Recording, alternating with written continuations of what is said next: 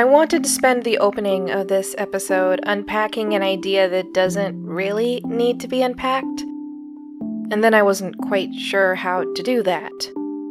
Well, okay, I mean that this idea has been unpacked in various forms of media across multiple genres, though the sci fi stuff usually does it best.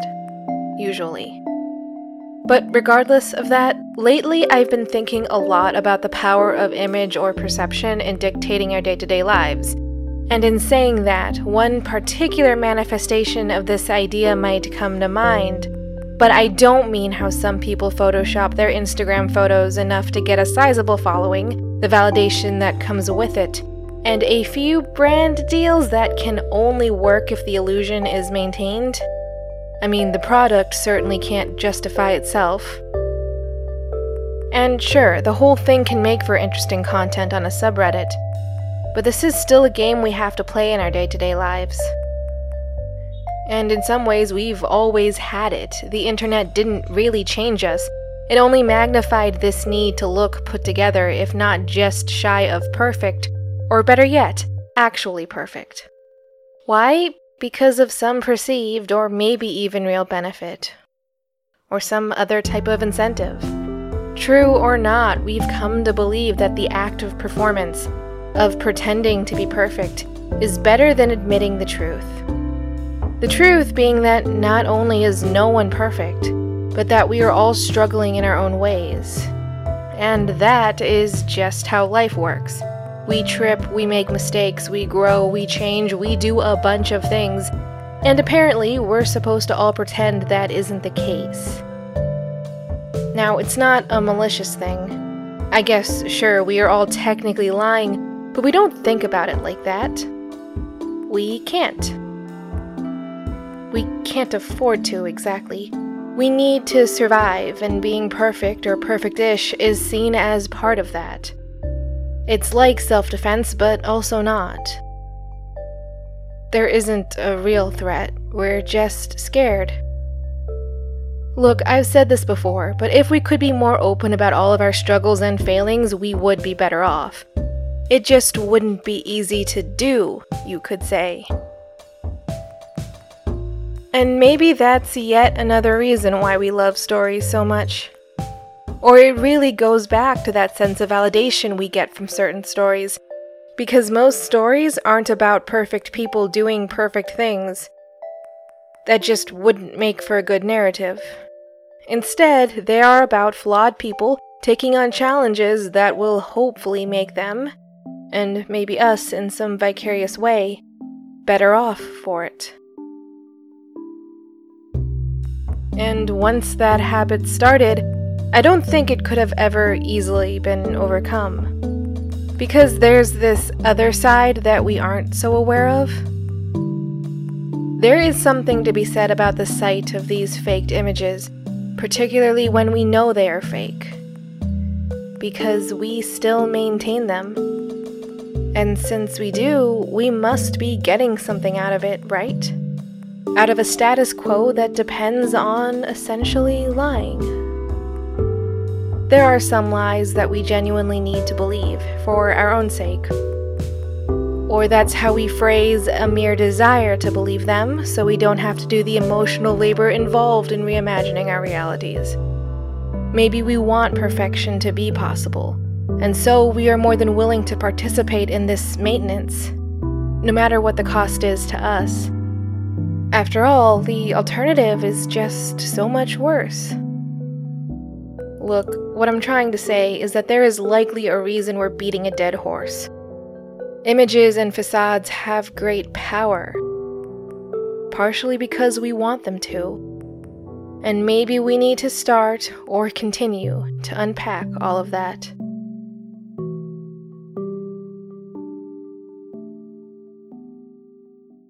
Hi, it's Em.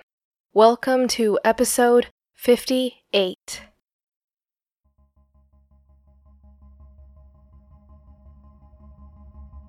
Okay, so today I want to talk about two different shows, and the first is a Scottish podcast. Yes, it's a podcast with Scottish roots and voice actors who have fairly thick Scottish accents, and it's an audio fiction podcast telling the story behind the production of a Scottish supernatural exploration podcast named The Terror Files. But the name of this show is also a Scottish podcast. I'm a little worried that will be confusing, but I'm sure it's fine. And beside the accent issue, that. Look, I'm not trying to be mean by pointing out that this is a thing you, as a non Scottish listener, I don't mean to ignore you if you are a Scottish listener, but my analytics don't show a strong presence in Scotland, so I like my odds. You're going to be taken aback at first. It isn't a different language, no, but it might feel like it. Listening to the first episode twice will help, as well as not throwing it on when you're driving or doing something. Trust me, the show is worth the investment that is taking it slow at first if you need a chance to adjust to the accent. Add to that, the show can get a bit not family friendly. So if you are the pearl clutching type, don't listen to this podcast unless you get a rush from the forbidden things that make you clutch your pearls. In which case, keep this whole thing to yourself, friend. That's all I can ask. Enjoy your cognitive dissonance in the privacy of your own home. Because I don't want to deal with it. But warning over, let's get into the actual discussion. A Scottish podcast is a serialized audio fiction podcast that tells the story of a washed up radio DJ who still dreams of achieving some sort of celebrity status. Which Sure, it's not great that he got fired from radio, but radio isn't doing so well anyway. So, really, this is an opportunity for him. After all, the world is changing and it's all about podcasting now. Particularly paranormal investigation podcasts. I mean, look at the black tapes. Well, not literally, I would say, just to play it safe, but you know what I mean. So that's what Lee sets out to do he starts his podcast, The Terror Files, with his pal Dougie, who is a bit more optimistic and also willing to work for the puny wages Lee is initially able to offer. It probably isn't anything he isn't used to, the life of a musician and all that. And look, it's not like The Terror Files isn't, by all reports, a great podcast. It seems well liked enough and a quality addition to the genre, but we aren't listening to the Terror Files, so we can't be certain. We are listening to a podcast named a Scottish podcast, and in it, we are technically eavesdropping on the production of the Terror Files, or listening to an extended behind the scenes type of thing, if you will. In the podcast medley episode I did that included this show, I called it the story of a modern man living a modern life with all the problems therein. Because modern life is one in motion. We can't pretend that we'll have the same job, workplace, or even industry for the entirety of our professional life. It just doesn't work that way anymore. And Lee found himself in the sort of situation so many find themselves in there's just no consistency anymore. Instead, we are now going to spend our lives in motion, temporarily rooting ourselves somewhere for a while before we have to jump ship again. It might be hard sometimes, but there's also a beauty to it, in being able to adapt and reinvent yourself. And a Scottish podcast captures that rather nicely. But a Scottish podcast also hits at another aspect of this whole modern life thing. One that has largely always been true but was magnified in the age of social media. You see, there's this image of perfection we put forward, and then there's everything else. And in a Scottish podcast, we get to see everything else. Well, everything else in a particular context, that is. I think it's been fairly obvious that Miscellany Media Studios is somewhat of a hot mess production wise. This show and The Oracle of Dusk have a harsh, raw quality to them, Not because of an artistic choice necessarily, but because I'm still trying to learn how to make a podcast. And with both of those shows being so personal and dear to me, I feel like I really need to keep them close to my chest rather than outsourcing to someone who knows better. And while I'd like to think that my editing has improved across time, there's still this sense in which I can't always hide that I don't know how to do something or how to fix something, never mind all the resulting mistakes. Obviously, Lee and Dougie aren't going to have as many problems. I mean, Lee is used to public speaking and hosting shows, so he's going to be more comfortable presenting information, even if he's pretty convinced it isn't real or true. And Dougie, being a broke musician, can probably handle the whole editing thing, as he likely has done before. But that doesn't mean that things aren't potentially unraveling in other ways because they also have to, or want to, push to a level of popularity that I'm not sure could ever be in my grasp. Hence the hemorrhoid cream, I guess.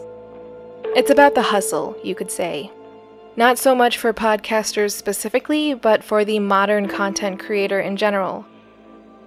Coordinating can also be a problem, and networking, and reviews. A lot of things, obviously and Lee has to push through all of it. He has to actually work to achieve what he can manage, potentially more than he has ever had to, and he's not too thrilled about all the extra work. But bravado aside, there's something endearing about watching a comeback on that level. Not just to see the paranormal podcast springing to the charts, carrying a has been with it, but seeing what it took to get there. That's one sense of imagery being uncovered, but to add to that, though, is the simple truth that paranormal mysteries are seldom what they seem at first glance. There is an explanation behind almost every supernatural occurrence. Sure, it might not be the one that sells the books or changes our fundamental understanding of the cosmos as we know it, but there is a reason that these things happen. And sometimes it's simple, someone is lying or misremembering or unable to accurately identify what it is they're seeing, and sometimes it's more sinister than that. It's unlikely, but I'll be fair and say that sometimes conspiracies could be real. And what makes a Scottish podcast such a compelling narrative is the way it unpacks that idea. Yes, there are supernatural things that Lee and Dougie are capturing on audio, but it may not be what you think it is. And you have a radio host who you are supposed to be rooting for, finding things he shouldn't necessarily know about but isn't incredibly aware of all of it. And he might be the one person who wouldn't eagerly jump at the chance to expose the truth. I mean, he could do it. And in certain circumstances, he would, but if the presented narrative works to advance his career, then fair enough. What does the truth matter? And that should make us kind of uncomfortable, because wouldn't we say that the truth still matters no matter what? That its importance is unconditional? Yes and no, I could say. Would is a different matter. But it's not like people don't enjoy the Terror Files or any other paranormal podcast. And there's a reason people are fascinated with the paranormal full stop. And that's where the dilemma comes in. The status quo, the current story, seldom harms people, but in these cases, it might even offer them some benefit. It gives them stories to tell that help them make sense of their reality. It gives them hobbies, assurances, or a central point around which to come together. And suppose nothing comes from revealing the truth of it anyway. Or suppose the truth is harmless, or not a harm that you could deal with, and in revealing it, nothing changes no matter what. What are you supposed to do then? I don't think it's an easy thing to answer. And when you've become attached to the host, well, that's another issue entirely, isn't it? It might make you question your priorities a bit. Because shouldn't what's best for him matter? No, maybe not. He's just one person, but you might hesitate before you say that. After all, a good story can make you care about what may very well be the wrong thing to care about. We are human. We are going to make mistakes when it comes to our priorities. But sometimes I wonder if the, quote, how we got to some conclusion isn't the most important thing. I mean, it says the most about who or how we are.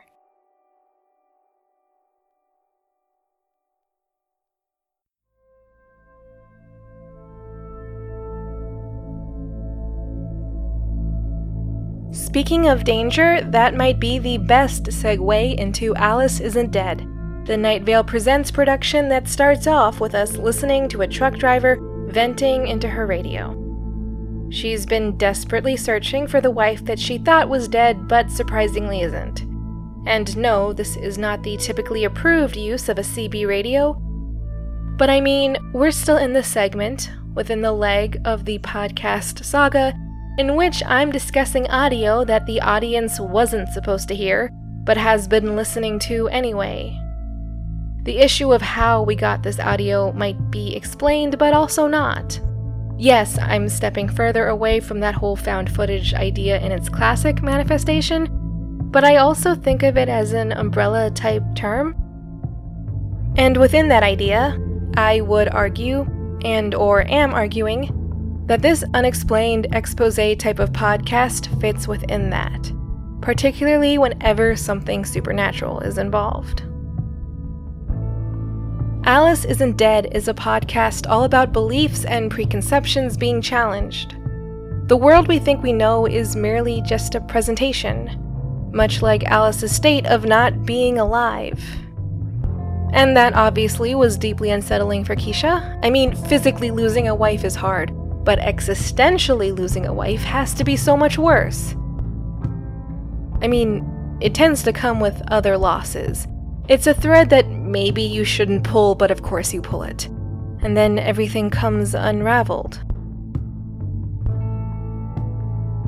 I'm starting to think that this is at the heart of what we fear when it comes to perception and revelation. Sure, sometimes we know what we aren't supposed to know, we know where the lies are, and we just ignore them. But on the other hand, occasionally there are lies that are at the core or are embedded into the foundation of everything we know. And uncovering them or exploring them is a risky thing. Because what if it means you can't return to the home you left behind? Sure, it was emptier without your wife, but it had her memory. And now you don't even have that. It's not just a simple fact we are losing when these things happen. I read online in one of those shower thoughts type places that we never really see ourselves head on. It's physically impossible given the way our eyes sit on our face, and we depend on those eyes. And also, mirrors do what they do in a very specific way. In short, we always rely on reflections to know what we look like. I think all of our explorations of the world are limited in some way, and if we can never really learn about ourselves directly, then we don't have a chance in learning everything about everything. We have to depend on those around us. So, what happens if we find out that they can be wrong, or will maliciously lie to us? Or even not maliciously lie to us? Well, then, once the shock wears off, we have to move on. But how? How can we do that? We could never expect to rely on them again, or maybe even anyone. And we can't know where this new starting point is. We might be eventually stuck aimlessly navigating roads that all look the same. Unsure where to turn, or what the billboards mean. It could be scary, I'd imagine. Sure, I've done something similar in terms of reinvention, but that was out of clear necessity. And that necessity is a strong motivation in the face of fear. Almost like nothing else can be. In Alice Isn't Dead, the threats are more real and horrifying. And the roads are more barren because that's how road trips across the United States are And to a great extent, Keisha doesn't have a starting point to return to. I mean, once she knows her dead wife isn't dead, she can't forget that. She can't excuse the lie that rattled what she thought her marriage was, or that stripped away everything that Alice had led her to believe about herself. But it's not like Alice didn't have a reason to lie. I mean, there are some horrifying things out on the road, and Alice believes many things about them, things that influenced her choice. And are we supposed to blame her for that? Can we blame her for that? Well, maybe if we keep in mind Keisha's pain, we can.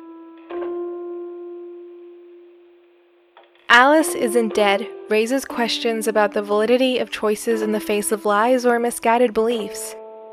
And that's incredibly relevant to the here and now, though maybe you don't want to think about it so much. Maybe you don't want to think about the consequences of our choices, or the horrors of the world that lurk in the shadows and not shadows. But in the internet age, ignorance isn't so possible. We see the cracks in the facade of the utopia that we want to see and what others would want us to see. But are we really going to pretend that we can't? To put it that way is to lead to a specific conclusion. But I would also point out that I've seen plenty of otherwise decent people do just that. And while I was angry and could still be, it's not like I don't also understand why this happens. But maybe the scariest thing you could ever see isn't the Thistleman or any Scottish ghost. Maybe it's the lines or limitations we have, or lack thereof. Maybe we're always going to be stuck in front of murals that are exaggerated or not accurate in one way or another. Maybe it's our breaking point or lack thereof in face of horrors that really should scare us. But frankly, I don't know.